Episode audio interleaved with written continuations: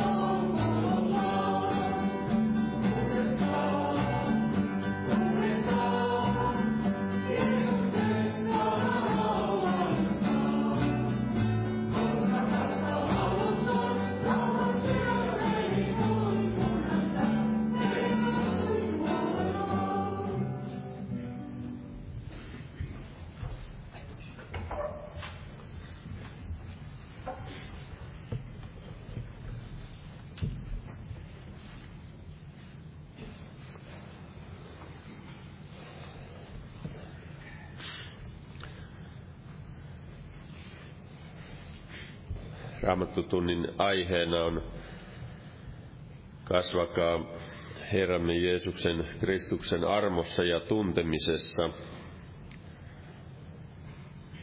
Ja sehän on uskovalle aina ajankohtainen aihe. Ja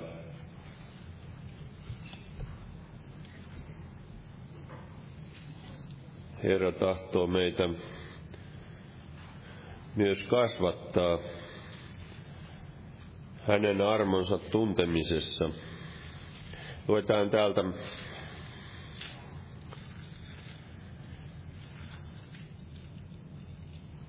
Filippiläiskirjeestä. Siinä on tämä varmaan tuttu kohta siinä heti alussa ensimmäisessä luvussa. Paavali siinä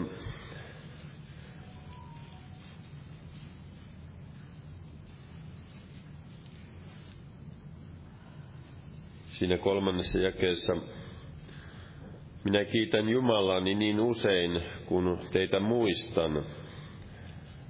Aina kaikissa rukouksissani ilolla rukoilen teidän kaikkien puolesta. Kiitän siitä, että olette olleet osallisia evankeliumiin ensipäivästä alkaen tähän päivään saakka. Varmasti luottaen siihen, että hän, joka on alkanut teissä hyvän työn, on sen täyttävä Kristuksen Jeesuksen päivään saakka. Ja oikein onkin, että minä näin ajattelen teitä kaikkia, koska te olette minun sydämessäni. Te, jotka olette ollessani kahleessa sekä evankeliumia puolustaessani, vahvistaessani, olette kaikki minun kanssani armosta osalliset. Mekin saamme olla tästä Jumalan armosta osallisia. Paavalin elämässähän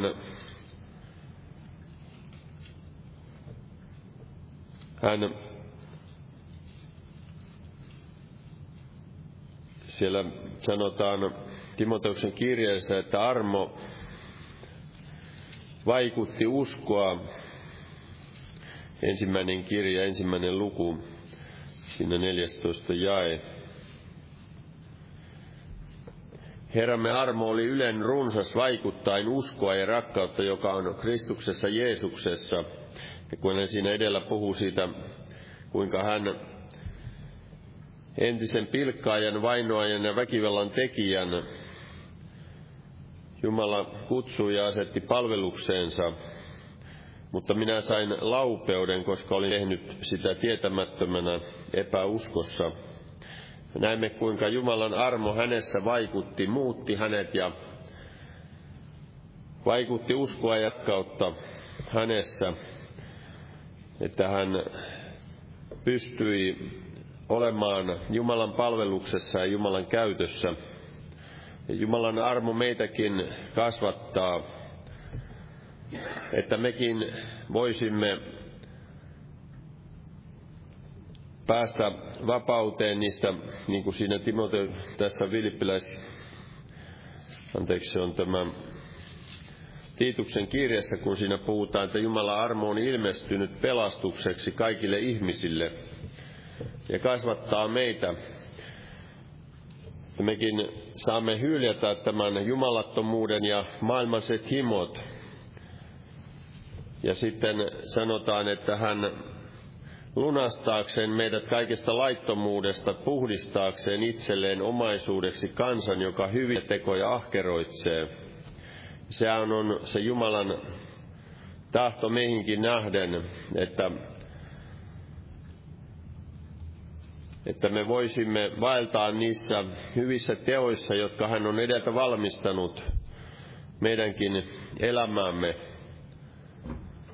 Että tämä Jumalan armo vaikuttaisi meissäkin yhtä voimallisesti,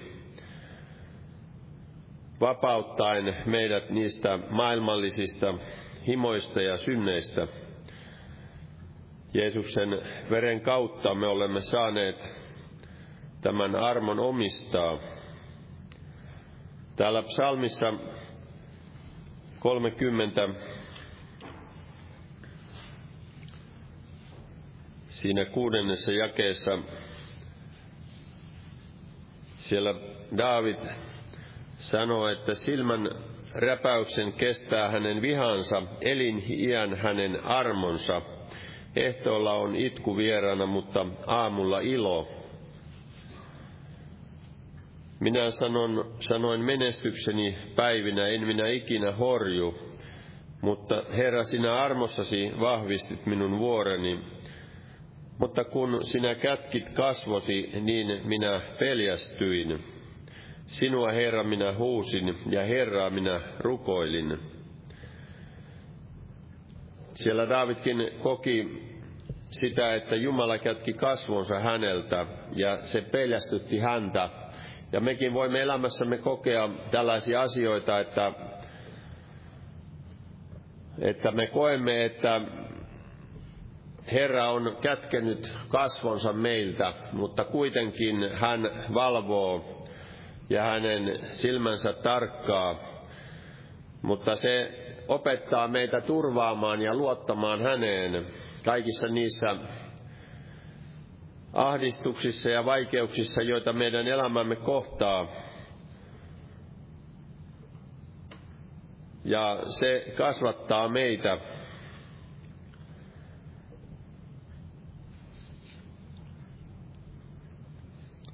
Vaikka tässä sanotaan Davidkin, hän menestyksensä päivänä sanoi, että en minä ikinä horju, mutta itsessämme mekään emme voi luottaa itseemme ja sen tähden meidän tulee turvata Herraan. Davidkin luuli, että hän ei ikinä horju, mutta kuitenkin hän huomasi, että ei hän itsessään ole voimakas vaikka hän olikin kuitenkin kuningas ja tällainen sotaurho. Luetaan vielä tästä psalmista viisi. Siinä jakeessa 12 sanotaan, iloitkoot kaikki, jotka sinuun turvaavat, ja riemuitkoon iankaikkisesti Suojele heitä, että sinuissa, sinussa iloitsisivat ne, jotka rakastavat sinun nimeäsi. Sillä sinä, Herra, siunaat vanhuskasta, sinä suojaat häntä armollasi niin kuin kilvellä. Ja tänäkin maailman aikana on monenlaista myllärystä maailmassa, niin niin meilläkin Herra on meidän turvanamme ja suojanamme. Sinä suojaat häntä armollasi niin kuin kilvellä. Herra, sinä siunaat vanhuskasta.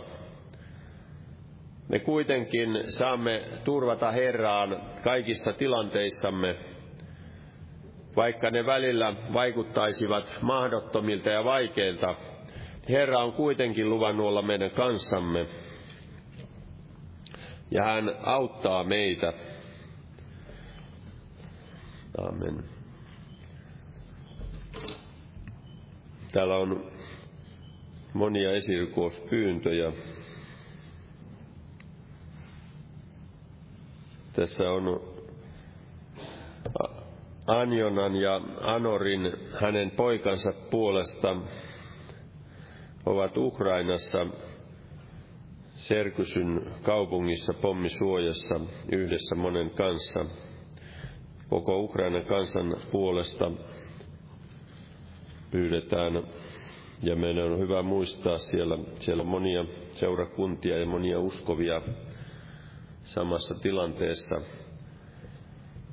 Tässä on monia muita rukousaiheita. Työkaveri pyysi myös esirukousta erään Leenan puolesta, jolla on syöpä todettu selässä. Muistetaan myöskin häntä. Ja noustaan yhteiseen alkurukoukseen. Kiitos Herra, että saamme olla yhdessä koolla Kiitos sinun valtavasta armostasi, Herra, ja kiitos, että sinä, Herra, olet meidän keskellämme ja siunaa tämä raamattu tunti ja siunaa veli ja siunaa hänen sanansa, jonka hän julistaa. Puhu sinä, Herra, meille sanasi ja henkesi kautta ja opeta sinä meitä kasvamaan armossa ja sinun tuntemisessasi, Herra. Kiitos, Herra, että Siunaat jokaista, joka on tullut tähän tilaisuuteen ja siunaa myös uskovia ja meidän seurakuntamme jäseniä ja myös kaikkia uskovia, Herra. Varjele ja vahvista ja johdata eteenpäin sinun kanssasi.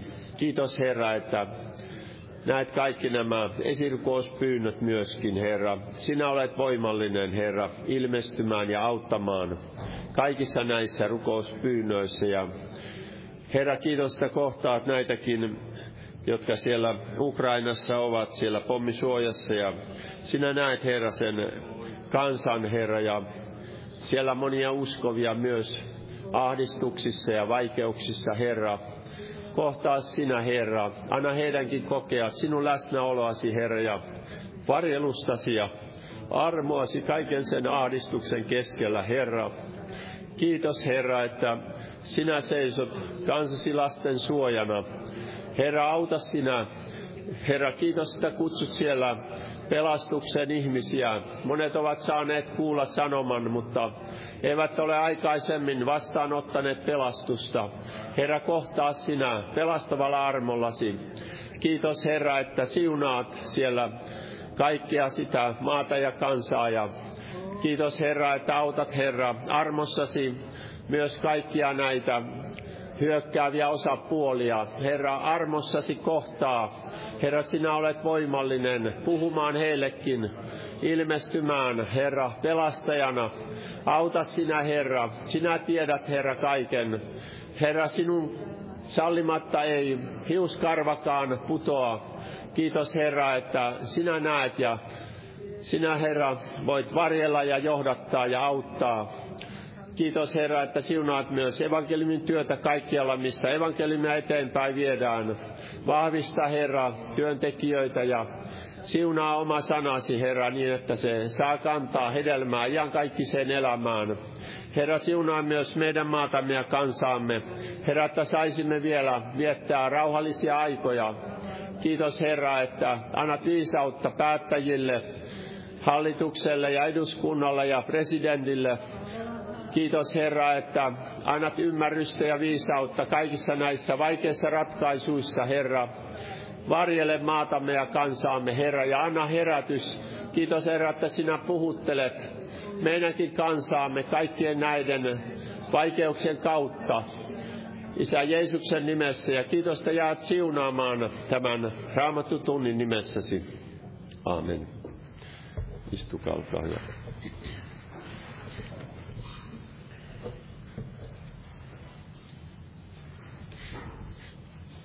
Huomenna on jälleen evankeliumilta ja perjantaina on rukouskokous kello 19 ja sunnuntaina jälleen kokous kello 18.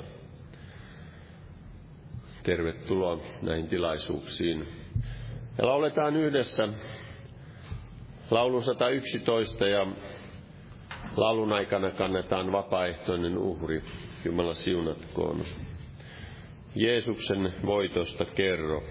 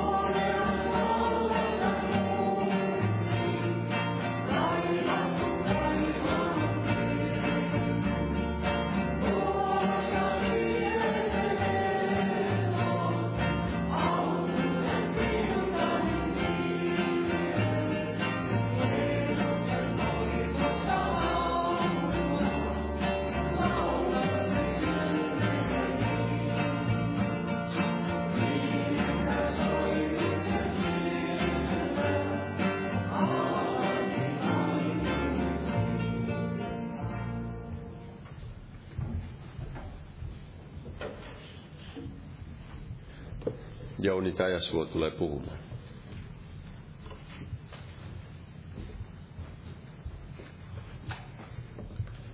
Jumalan rauhaa jokaiselle. Tervetuloa minunkin puolesta tänne Raamattu tunnille aiheena kasvakaa meidän Herramme armossa ja tuntemisessa ja katselin tuossa viesti, viestejä, mitä on lähetellyt, niin joskus 2020 syyskuussa on pitänyt ihan samalla otsikolla ainakin näitä tämän raamattutunne ja varmasti tästä asiasta nyt on tullut puhuttua senkin jälkeen. Ja niin kuin veli sanoi, niin se on hyvin ajankohtainen joka päivä meille jokaiselle. Eli kasvakaa meidän Herramme Jeesuksen Kristuksen armossa ja tuntemisessa. Otetaan se täältä ihan, ihan kirjaimellisesti täältä ensiksi täältä toisesta Pietarin kirjeestä kolmannesta luvusta ja siitä jakeet 17 ja 18, eli kolmas luku jakeet 17 ja 18. Eli tämän kirjeen kaksi viimeistä jaetta. Sanotaan näin. Koska te siis rakkaani tämän jo edeltäpäin tiedätte, niin olkaa varuillanne, ette te rietasten eksymyksen mukaansa tempaamina lankeaisi pois omalta lujalta pohjaltanne. Ja kasvakaa meidän Herramme ja vapahtajamme Jeesuksen Kristuksen armossa ja tuntemisessa. Hänen olkoon kunnia sekä nyt että hamaan iankaikkisuuden päivään. Ja vielä toinen kohta täältä samasta kirjeestä, ensimmäinen luku. Ja siinä tämä jää kaksi. Ensimmäinen luku jää kaksi. Armo ja rauha lisääntyköön teille Jumalan ja meidän Herramme Jeesuksen tuntemisen kautta. Eli meillä on siis varaa lisääntyä, koska Raamattua sanoo, että Jumalan armo kestää iankaikkisesti. Se on ikuinen, iankaikkinen ja Jumalan rauhakin on yli ymmärryksen käyvä. Eli näin, näin se on, että me ymmärrä, ymmärrä emmekä näitä syvyyksiä, mitä Jumala on tässä sanassaan ja omassa persoonassaan meille näin tarjoava, kun hän antaa meille tätä armoansa ja rauhaa, rauhaansa. Ja täällä voidaan ajatella, että minkä takia se on niin tärkeää, niin tässä samassa ensimmäisessä luvussa, niin siinä jakeessa neljä, miksi ne on tärkeää, että nämä kasvavat meille. Siinä jakeessa neljä sanotaan näin, joiden kautta hän on lahjoittanut meille kalliit ja mitä suurimmat lupaukset, että te niiden kautta tulisitte jumalallisesta luonnosta osallisiksi. Eli kasvaa sen takia Jeesuksen ja Kristuksen, että tulisimme hänen jumalallisesta luonnosta osallisiksi. Ja pelastuisi, pelastuisitte siitä turmeluksesta, joka maailmassa himojen tähden vallitsee. Ja niin kuin hän tässä kolmannessa luvussa vielä sanoi, että katsokaa, että ette rietasten eksymyksen mukaansa tempaamina lankeaisi pois omalta lujalta pohjalta. Sen takia tuli kasvaa ja näin, että on olemassa tämä eksymykset, on mahdollisuus langeta pois lujalta pohjalta, mutta on myöskin jo Jumala lahjoittanut kaiken sen, mitä me tarvitaan, että me voisimme pysyä näin vahvoina Jumalan tai hänessä uskossa loppuun asti. Alkamansa työ, hyvän työn hän on kykenevä viemään jokaisen meidän kohdalla näin loppuun asti. Eli armo on ihan kaikista ikuista, niin kuin Jumalan sana. Kun näitä suurvaltapolitiikkaa, kun miettii nämä Venäjät ja Natot ja USAt, EUt, mikään niistä ei kestä ikuisesti, mutta Jumalan armo, se kestää iankaikkisesti. Sen takia meidän tulee näin rakentaa juuri tähän Jumalan sanan pohjalle, kallio pohjalle. Ja tässä kun otsikko on, että he kasvakaa meidän Herramme Jeesuksen Kristuksen armossa ja tuntemisessa, niin miksi on juuri tärkeää kasvaa siinä tuntemisessa, ennen kaikkea myöskin oppia tuntemaan hänet. Niin mietin tätä asiaa, niin Raamatussa tietenkin löytää näitä kohtia, mutta näin, jos mietimme sitä, että on eri asiat tietää ja tuntea. Jokainen meistä varmaan tietää nyt näitä maailman johtajia, mitä tässä otsikoissakin menee, mutta kuinka moni meistä todella tuntee henkilökohtaisesti. Ja sama koskee näin Jumalaa ja Jeesusta Kristusta, että voi moni tietää Jeesuksen ja Jumalan, mutta ei tunne häntä. Ja, ja se on vielä tärkeämpi juttu, että Jumala itse tuntee meidät, niin kuin Paavali siellä korintolaiskirjassa sanoi, että, että se on todella näin, että ennen kaikkea, että Jumala tuntee meidät. Eli hän tuntee ja tunnustaa meidät omiksensa. Kun Jeesuksen tykö tulee viimeisenä päivänä, niin kuin hän sanoi, moni, joka sanoi, että Herra, Herra, emmekö sinun nimesi kautta tehneet monta väkevää tunnustekoa ja ihmettä ja mitä siellä he tekivätkään, ajoivat ulos riivaajia ja näin edespäin. He keräsivät varmasti runsaat kolehdit siihen sivussa, niin, niin Jumala, Jeesus sanoi, että minä olen koskaan teitä tuntenut, menkää pois minun tyköäni te laittomuuden tekijät. Ja tätä samaa, samaa täältä löytyy jo täältä vanhankin testamentin puolesta, puolesta tätä samaa asiaa, tätä Hosea kirjasta voidaan ottaa neljännestä luvusta. Mitä jo siellä vanhankin liiton puolella oli, neljäs luku tätä Hosean kirjaa. Tämä on tässä 3338 otsikoitu, että kansan ja pappien suuret synnit. Eli nyt ei puhutakaan vain jostain maailman ihmisistä, vaan Jumalan kansasta. Ja tässä sanotaan näin, että kuulkaa Herran sanat ja israelilaiset, sillä Herralla on oikeuden käynti maan asukasten kanssa. Sillä ei ole uskollisuutta, ei laupeutta eikä Jumalan tuntemusta maassa. Ja tätä voisi jatkaa vielä pidempääkin, mutta jääkö nyt tähän. Jokainen voi jatkaa itsesken siinä, mitä siinä sanotaan, mutta ei ole Jumalan tuntemusta maassa. Eli he vaelsivat ikään kuin Jumala ei olisikaan, tai ettei hän puuttuisi koskaan asioihin. Niin kuin tässä meidänkin aikana, niin varmasti on näin vaellettu, että ikään kuin koskaan mitään tuomio tulisi. Ja sitten kun sitten alkaa Jumala vähän kurittamaan monella eri tapaa, niin sitten ihmiset ovat aivan hätää kärsimässä. Ei ole Jumalan tuntemusta maassa. Eli tätä varmasti me näemme tänä aikana hyvinkin runsaasti. Eli kaksi eri asiaa, tuntea ja tietää Herra. Ja myöskin täällä voidaan katsoa ihan ensimmäisellä raamatun lehdillä täällä Noan päivistä ensimmäinen luku. Ja annettaisiin ensimmäinen Mooseksen kirja kuudes luku. En ihan kyllä suoraan sanoen katsonut, että oliko tämä ensimmäinen kerta, kun mainitaan sana armo tässä raamatussa, mutta aika, ainakin aika lähellä ollaan sitä. Ensimmäinen Mooseksen kirja kuudes luku. Millä se oli aika ennen veden paisumusta, kuudes luku jakeessa viisi.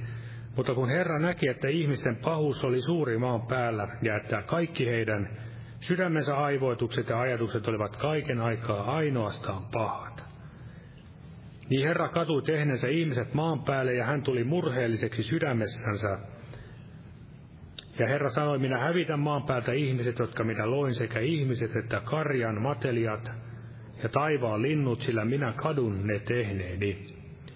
Mutta Noa sai armon Herran silmien edessä. Eli Noa sai kaiken tämän, voidaan sanoa sekasotkun, turmeluksen keskellä Herran edessä armon. Ja mitä se vaikutti? Se vaikutti juuri sitä, niin kuin Raamattu sanoo, että armo on ilmestynyt pelastukseksi. Armo on ilmestynyt meille Jeesuksessa pelastukseksi ja armo ilmestyi Noalle ja koko ihmissuvulle, hänen perhekunnallensa, kahdeksalle sielulle pelastukseksi. Ja se ilmeni heidän kohdalle juuri sillä tavalla, että Jumala antoi heille tämän pelastus pelastuslaivan tai tämän arkin, jonka kautta he pelastuivat. Ja muutenkin eläinkuntakin, luomakuntakin sai vielä jatkoaikaa. Ja tässä nähdään myös, että armo ei, armo ei vaikuta sillä tavalla vaan passiivoivasti, vaan se vaikuttaa uskoa ja rakkautta. Ja uskohan tulee myös esiin siinä, että me ojentaudumme Jumalan tahdon mukaan. Ja näin Jumala antoi Noallekin tämän piirustukset tai sanotaan ohjeet rakentaa, rakentaa juuri sen kokoinen arkki, minne mahtui se, sen ajan nämä eläinkunnan siemen ja myöskin ihmiset, ihmiset. Ja he pelastuivat näin siitä tulvasta, joka peitti koko maan. Eli armo vaikutti pelastuksen, antoi pelastuksen ja myöskin vaikutti uskoa ja rakkautta. Uskoa näin Jumalan tahdon, tahton, tahdon tekemistä. Ja myöskin täällä voidaan lähteä vielä, katsotaan vielä vanhan liiton puolelta näitä salmeista, niin mitä täällä armo vaikutti ja miten vaikuttaa täällä Jumalan arpo yhtä lailla tänäkin päivänä. Tämä psalmi 32, miten myöskin raamatusta tämä Paavali käyttää siellä roomalaiskirjassakin, kun hän puhui tästä vanhuskauttamisesta. Tästä voitaisiin lukea muutama ja, että psalmi 32, mitä armo vaikuttaa. Tässä sanotaan näin, Daavidin mietevirsi, autua se, jonka rikokset ovat anteeksi annetut, jonka synti on peitetty. Autua se ihminen, jolle Herra ei lue hänen pahoja tekojansa, jonka hengessä ei ole vilppiä. Kun minä siitä vaikeni, riutuivat minun luuni jokapäiväisestä valituksestani.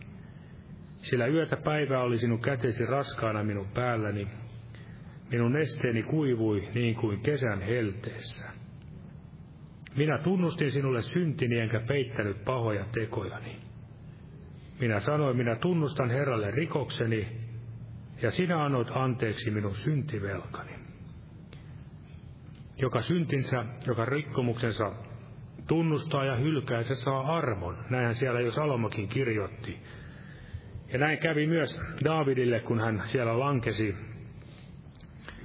elämässään. Hän sai kokea sitä Jumalan raskasta käden painoa yllänsä. Näin meilläkin on, että Jumalan lapsina, vaikka olemme uskoon tulleet, niin Jumalan pyhä henki kun murehtii, niin me kyllä huomaamme sen, että ei kaikki ole niin kuin pidä, pitää. Se on ikään kuin semmoinen kenkä tuolla kivessä, joka hiertää. Se vie kaiken sen todellisen ilon ja rauhan elämästä. Ja näin raamattu myös Uuden liitokin puolella kehottaa, että tunnustakaa siis toisillenne syntinne ja rukoilkaa toistenne puolesta, että te parantuisitte. Vanhuskaan rukous voi paljon, kun se on harras. Tunnustakaa siis toisilleen syntin. Se ei ole tietenkään mikään ehdoton vaatimus ja pakko, että joka kerta kun huomaat teke, tehneesi syntiä, että mitä jollekin mennä tunnustamaan, ei se näin varmasti ole, mutta on asioita, jotka varmasti voivat vaatia sitä toisen veljen tai sisaren apua, että niitä saa sen rauhan. Meillähän on jokaisella uskalluksella, voimme päästä näin Jeesuksen armoistuimen eteen ja näin saada laupeus ja armo avuksi oikeaan aikaan. Meillä on jokaisella tämä sama tie Jeesuksen veren kautta pääsy kaikkeen pyhimpään, että kyllä Jumala varmasti myös kuulee, kun me hänelle tunnustamme syntimme. Mutta ettei me näitä rikkomuksia me tahtoisi salaa ja peitellä, se on aivan eri asia, että vaan todella, että olisimme vilpittömiä, niin kuin Daavidkin sanoi, että autua se mies, jonka hengessä ei ole vilppiä. Eli semmoinen uskovainen ei tule menestymään, joka hengessä on vilppiä. Siellä puhutaan muun muassa Juudas Iskariotistakin, joka vilpistyi pois siitä virasta. Hän siis vilpistyi pois, eikä hänenkään tiensä kovin menestyksekästä ollut sen jälkeen, kun hän vilpistyi, niin me tiedämme sen. Eli armahdettu syntinen, syntinsä anteeksi saanut ihminen on saanut kokea Jumalan armoja, hän on autuas, niin kuin autuas on varmasti yli onnellinen tai iloinen, miksi sitä aina kukin tahtoo aina kääntää. Ja tässä on myös ihmeellinen asia, että todella Jumala on armollinen, kun me tunnustamme hänelle kadumme syntejämme, niin kuin se publikaanikin siellä synagogassa, kun hän rukoili, niin ei hänellä ollut mitään muuta tuoda kuin se oma syntisyydensä. Hän löi rintaansa ja ei edes tohtinut kohottaa katsetta taivaaseen, vaan sanoi, että Jumala, ole minulle syntiselle armollinen. Ja hän, sa, hän lähti pois vanhuskaampana kuin se toinen. fariseus, joka taas kerskasi niillä omilla teoillaan. Ja näin Raamattu todella sanoo, että Jumala katsoo sen puoleen, joka on nöyrä, jolla on arka, arka tunto minun sanojeni edessä. Otetaan se ihan tätä kirjaimellisesti, tämä 66 Jesaja, Jesaja 66, ja siinä tämä toinen jae. Ja tämä jakee tämä puolesta välistä, sanotaan näin.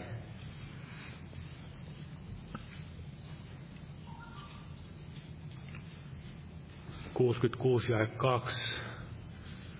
Mutta minä katson sen puoleen, joka on nöyrä, jolla on särjetty henki ja arka tunto minun sanani edessä. Eli Raamattu kehottaa meitä nöyrtymään Jumalan väkevän käden alle. Rukoilemaan sitä arkaa nöyrää tuntua hänen sanojensa edessä. Ja myöskin todella silloin saamme kokea sitä autuuden iloa, mitä myöskin tämä Jumalan armo meissä meille antaa, niin kuin siellä Raavid rukoilee, että anna minulle jälleen autuutesi ilo ja tue minua alttiuden hengellä. Sekin on hyvin tärkeää, että meillä on ilo Herrassa, joka on meidän väkevyytemme ja myöskin se alttius, ilo, halu palvella Herraa niin kauan kuin täällä itse kukin elämme. Tässä muistan, kun tässä nyt on, katselee näitä lähiaikoja taaksepäin, niin moni, moni veli, sisaron poistunut ja ihan näin, niin voidaan sanoa ihan ikuisuuteen jo lähtenyt ajan rajan tuolle puolelle. Eli näin todella jokaisen päivät tulevat joskus päättymään ja siksi on tärkeää, että me käyttäisimme nämä oikeat viimeisetkin hetket, mitä täällä elämme, niin käyttäisimme ne oikein, valitsisimme elämässämme oikein. Ja voimme rukoilla niin kuin siellä todella Daavidkin rukoili, että tue minua alttiuden hengellä. Anna minulle jälleen autuutesi iloja. Tue minua alttiuden hengellä. Ja myöskin siellä Daavid rukoili siinä psalmissa 51, että luo minuun puhdas sydän ja anna minulle uusi vahva henki.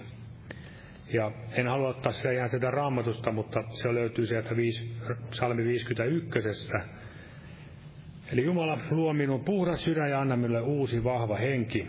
Ja tämähän on niin kuin meidän uuden liiton puolella, me voidaan ajatella näin, että se on tätä kuvaa juuri tätä uudesti syntymisen ihmettä. Tai jos, ei, jos on se jo kokenut, mutta uskovainen kokee sitä uudistumista Herrassa, sanan henkensä kautta. Ja haluaisin ottaa tästä Tiituksen kirjeestä muutaman jakeen, joka varmasti koskee koskee juuri tätä samaa asiaa. Tiituksen kirje kolmas luku. Kolmas luku siitä jakeesta kolme, näin eteenpäin. Sanotaan näin, että olimmehan mekin ennen ymmärtämättömiä, tottelemattomia, eksyksissä, moninaisten himojen ja hekumain orjia. Elimme pahuudessa ja kateudessa, olimme inhottavia ja vihasimme toisiamme. Näin varmasti jokainen voi tunnustaa, että näinhän se on. Ja tätä lihassa on vielä, vielä sitä taistelua loppuun asti, ettei nämä asiat uudelleen hallitsemaan meitä. Mutta kun Jumala meidän vapahtajamme hyvyys ja ihmisrakkaus ilmestyi, pelasti hän meidät, ei vanhuskaudessa tekemiemme tekojen ansiosta, vaan laupeutensa mukaan, uudesti syntymisen peson ja pyhän hengen uudistuksen kautta, jonka hengen hän runsaasti vuodatti meihin, meidän vapahtajamme Jeesuksen Kristuksen kautta. Eli uudesti syntymisen peso, eli meidät pestiin puhtaaksi sanan kautta, veren kautta, ja myöskin me saimme tämän Jumalan pyhän hengen. Ne ovat niitä kalliita lahjoja, mitä meidän tulee elämässämme vaalia, että ne Jumalan pyhä henki saisi näin meitä enemmän ja enemmän hallita. Ja sanottiin, että olimmehan mekin ennen. Eli se on juuri tärkeää muistaa, että me tulisi näin jälleen sokeaksi ja likinäköisiksi ja näin unhottaisi puhdistuneemme entisistä synneistä. Sehän on se aina se vaara. Ihminen voi helposti näin unohtaa ja ikään kuin nukahtaa uskossansa. Ja tämä on hyvin tärkeää, että Jumala tekee tämän työn meidän sydämessämme. Hän tekee, hän puhdistaa, hän uudistaa, luo uutta, sitä ei saa mikään laki aikaan. Ei mitkään lakimiehet, vaan todella sen saa armo. Siellä Jeesus juuri näitä fariseuksia kirjanoppineita juuri sanoi, että te puhdistatte maljan ja vadin ulkopuoleen, mutta sisäpuoli teissä on täynnä kaikkea saastaa. Eli ihminen voi lain kautta itseänsä yrittää muokata, ja lakihan on sinänsä hyvä, että me tiedämme, mitä, mitä Jumala tahtoo tai mitä hän ei tahdo, että me tekisimme. Jos ottaa meidän näitä liikennesääntöjä, niin on se hyvä tietää, miten tuolla liikenteessäkin tulee ajaa. Mutta se ei kuitenkaan poista sitä, että me kuitenkin aika ajoin tahdomme kuitenkin soveltaa niitä lakia sen mukaan, kun itse parhaaksi näemme. Eli se ei kuitenkaan, se kertoo mitä tulee tehdä, mutta se ei ikään kuin muuta meitä, sitä meidän luontoamme, joka tahtoo tehdä välillä niin kuin tekee. Ja samaan se koskee tätä Jumalan lakia, että se näyttää mikä on oikein pyhää vanhuskasta, mutta ei sitten itsessään anna voimaa, eikä muuta sitä meidän pahaa sydäntä, joka haluaa kuitenkin tehdä itse niin kuin tahtoo. Ja sanotaan myöskin, että laki saa aikaan vihaa. Jos mä ajattelen liikennesääntöjä muutetaan vaikka niin, että moottoritiellä saisi ajaa vain 40, oli sitten kesä tai talvi, niin varmasti se monen autoilijan sydämessä herättäisi sitä vihaa ja katkeruutta, mutta ja sama se on varmasti Jumalan näin, näin muussakin asioissa, jos me ajattelemme, että ihmisiä pakotetaan tämmöiseen vanhuskaiseen elämäntyyliin ilman sitä todellista sydämen muutosta, niin varmasti siinä tulisi näitä vihan ryöpsähdyksiä. Ja siksi meidän ei tulekaan pyrkiä niin kuin eduskunnan kautta muuttamaan Suomea. En usko ollenkaan, että mikä herätys lähtee tuolta eduskunnasta, vaan kyllä se lähtee uskovista meidän kautta, että me rukoilemme ja myöskin elämme Jumalan tahdon mukaan. Emme elä lihallisessa viisaudessa, vaan Jumalan armossa, pyhyydessä ja puhtaudessa ja vanhuskaudessa. Ja tällä tavalla voimme sitten tavoittaa ihmisiä ja he saavat myöskin piston sydämeensä, että ne muuttuvat näin Jeesuksen, Jeesuksen kautta, Herran Jeesuksen kautta, evankeliumin kautta. Se muuttaa ihmisen sieltä ja hänen ajatusmaailmansa ja myöskin hänen käytöksensä tulee mielenmuutos ja myöskin tekojen muutos, tapahtuu se todellinen parannus, niin kuin varmasti jokainen meistä muista, joka uskoo tullut, niin kuinka ihmeellistä oli se Jumalan armo, kuinka se muutti meitä. Ja siitä otan nyt yhden, pari jaetta täältä roomalaiskirjasta, mitä täällä sanotaan roomalaiskirje kuudes luku kuudes luku siinä tämä jakeet, jakeet 20 ja 21. Tässä tämä tulee hyvin esille tämä sydämen muutos. 60 ja 20 ja 21. Sillä kun olitte synnin palvelijoita, niin te olitte vapaat vanhuskaudesta. Minkä hedelmä te siitä silloin saitte? Sen, jota te nyt häpeätte, sillä sen loppu on kuolema. Eli se, mitä ennen iloittiin ja riemuittiin, niin sitä nyt hävetään ja päinvastoin, se mitä ennen hävettiin, niin nyt siitä iloitaan. Tuskin meistä kukaan ennen uskoa tuloa olisi kaivannut, että saa olla raamattu tunnilla ja käydä rukouskokouksissa ja jakamassa lappuja Jeesuksesta kertoa. Tuskin kukaan, en ainakaan itse minä voinut kuvitellakaan semmoista, että tämmöisiä asioita tulisi tekemään joka, joku päivä. Mutta näin Jumalan armo saa muuttaa meitä. Ja näin Paavalikin sanoi, että hänkin oli syntisistä suurin. Hän oli entinen pilkkaa ja vaino ja väkivallan tekijä, mutta hän sai kokea tämän ihmeellisen armon.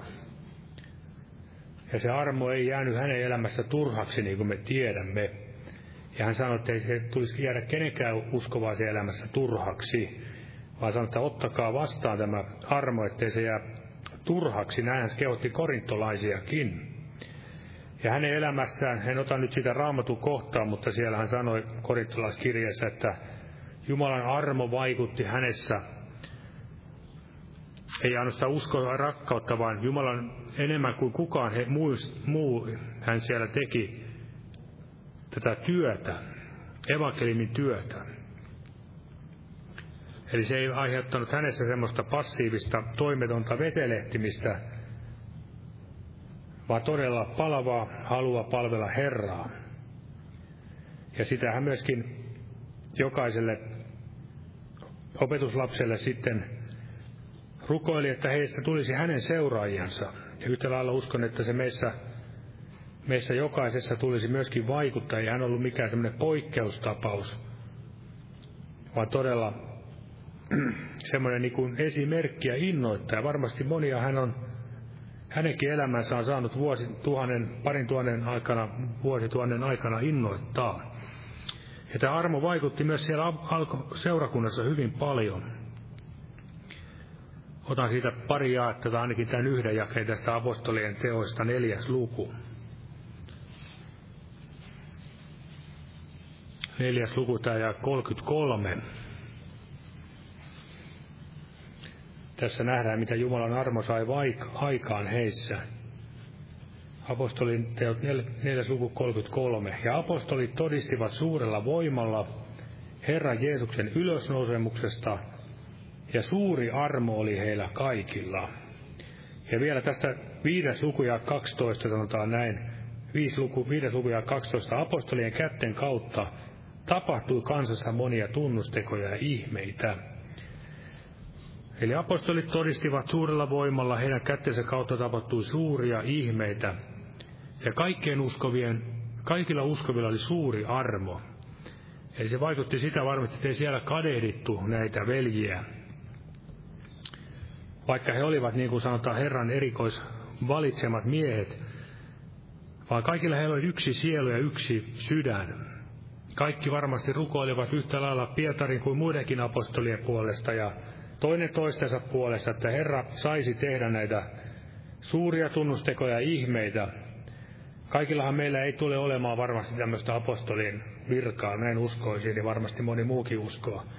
Vaan kyllä me varmasti olemme enemmän juuri sellaisia, miten se sanotaan, armahdettuja syntisiä joka tapauksessa, ja Herra sitten tietää, mitä, miten kutakin käyttää.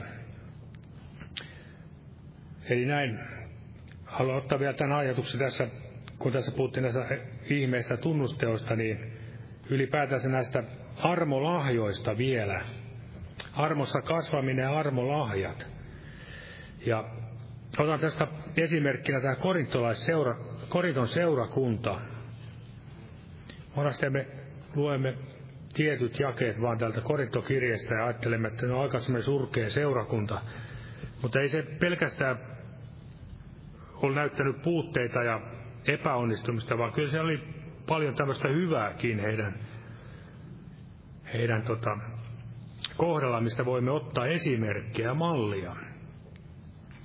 Ja se, että heillä oli paljon näistä erinäköisiä hairauduksia ja syntejä, niin se johtui ihan siitä, että he olivat tottuneet semmoiseen hyvin pakanalliseen, haureelliseen elämäntyyliin, mistä Korinto kaupunki oli, oli todella tunnettu.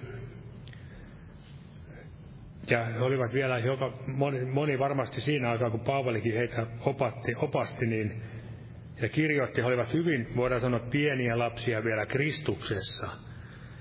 Sen takia Paavali myöskin, vaikka hän uhtelikin välillä kovasti, vaan varmasti hyvin hellästi heitä myöskin ohjasi ja rakasti heitä jokaista.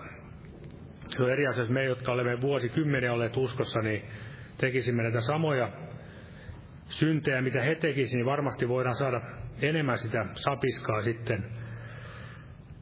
Näin saada niistä teoista vaan todella, että he olivat pieniä lapsia monasti Kristuksessa, mutta heissä oli paljon hyvää, ja otan tästä muutama jakeen tästä ensimmäisestä kirjasta korintolaisille ensimmäinen luku. Ensimmäinen korintolaiskirja ensimmäinen luku ja siitä jakeet 4-8.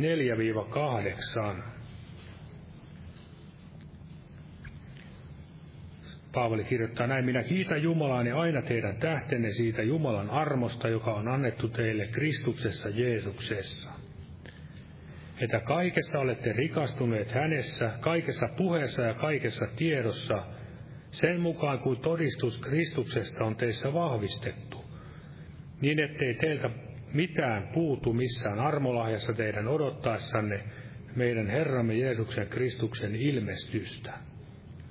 Hän on myös vahvistava teitä loppuun asti niin, että te olette nuhteettomat meidän Herramme Jeesuksen Kristuksen päivänä, Ja samaa seurakuntaa myöskin Paavali kehotti, että myöskin anomaan seurakunnan rakennukseksi runsaasti. Hän sanoi, että kun te tavoittelette. Se ei ollut, että jos te tavoittelette, vaan ikään kuin Paavalikin vähän niin kuin, kun te rukoilette, että ei jos te rukoilette tai näin edespäin, vaan se on hyvin pienelläkin, yhdelläkin sanalla voi olla paljon merkitystä. Niin kuin me Jeesuksestakin tiedämme hänen opetuksestaan, niin hän sanoo, että kun te rukoilette, ei, että jos te rukoilette. Varmasti tämä on myös meidänkin sellainen asia, mitä tulisi tutkia elämässä, että mikä on meidän tämä asenne näihin ylipäätänsä Jumalan armoihin ja armolahjoihin ja seurakunnan virkoihin ja myöskin siihen, mikä on sydämemme tämä suhde tämmöiseen palvelutyöhön. Olemmeko olla palvelijoita, vaan pelkästään niitä palveltavia. Koska armolahjathan liittyy myös siihen palveluun. Ei niitä annettu semmoiseksi jonkinnäköiseksi sädekehäksi jollekin uskovaiselle, että hän niillä kerskailisi, vaan todella niiden tarkoitus on olla palvelija. Palvella muita uskovia, niin kuin Pietarikin siellä sanoi, että palvelkaa kukin toistanne sillä armolahjalla, minkä olette saaneet Jumalan moninaisen armon hyvinä huoneen haltioina. Eli onko meillä halu palvella? Varmasti tämmöinen penseä aika, niin se on voinut tehdä monet meidät niin kylläisiksi, että emme niin kaipaa emmekä haluakaan mitään armolahjoja, paitsi sen tärkeimmän eli pelastuksen armolahjan. Ja voimme ehkä ajatella jopa niin, että miksi sitä nyt liikaa intoilemaan ja anomaan näitä armolahjoja, että onpa enemmän aikaa sitten itsellensä ja omille asioille, kun ei tarvitse muita palvella. Eli tässä on sellainen hyvin tärkeä asia, mitä tulee aina miettiä, että saako Jumalan armo vaikuttaa meissä, vai halutaanko me jäädä semmoiseksi niin kuin vapaa matkustajiksi, vähän niin kuin tyhjiksi astioiksi, joilla ei ole sitä, jossa ei ole sitä öljyn kyllyyttä, pyhän voimaa.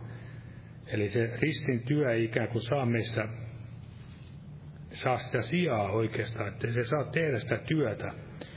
Koska onhan se totta, että ei se risti, risti nyt varmasti mikään ilon ja huvin paikka ole, huvittelun paikka, vaan kyllä se jokaiselle meille tuottaa sitä tuskaa, mutta sen kautta tulee myöskin ne voitotkin uskon elämässämme.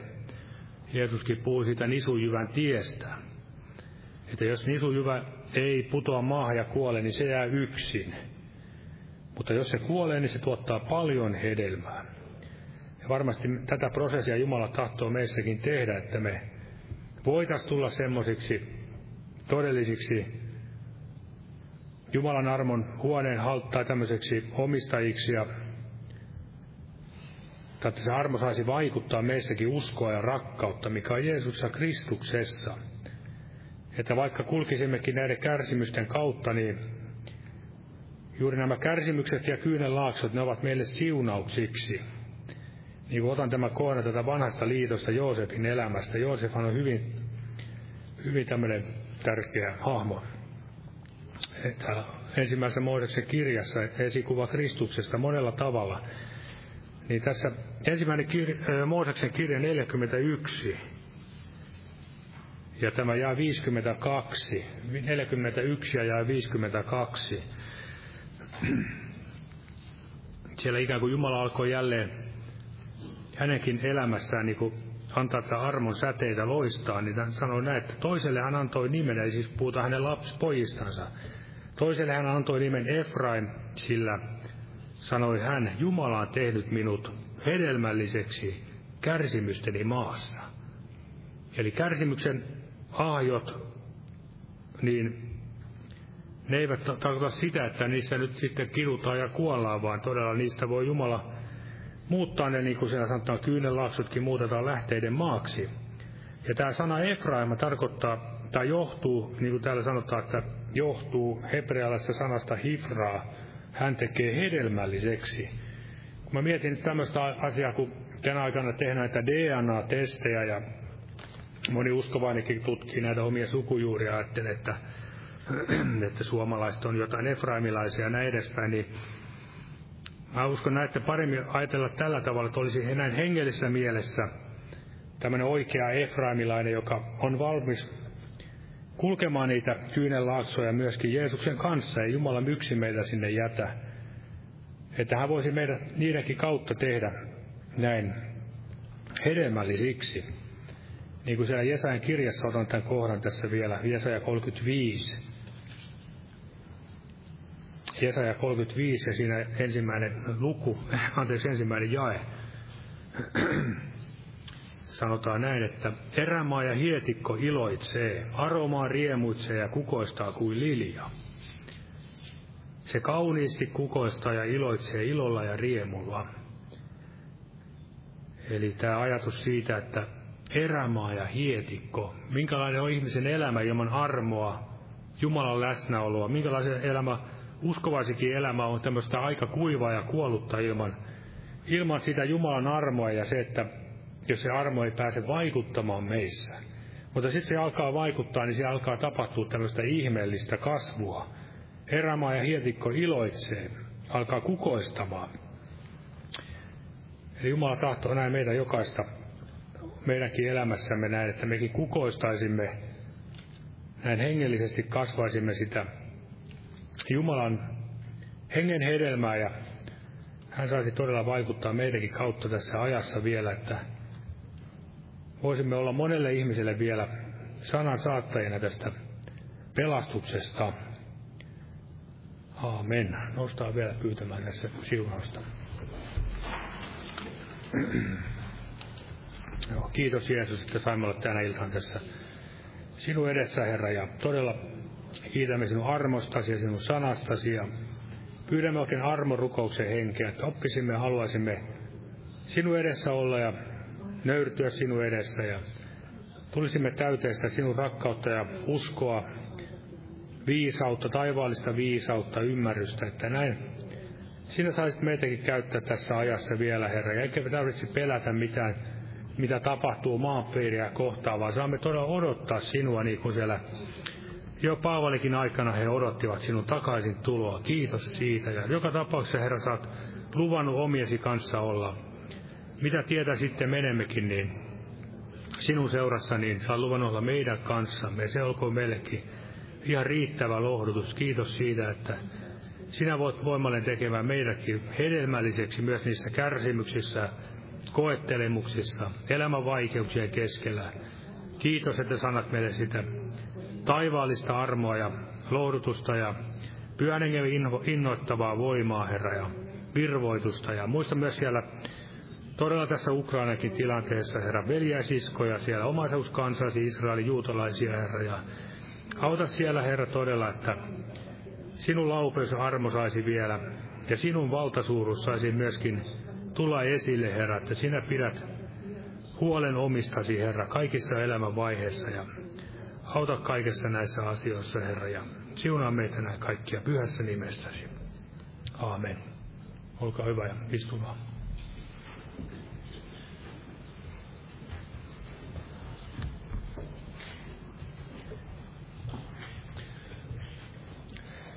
Lauletaan vielä yhdessä laulu 606.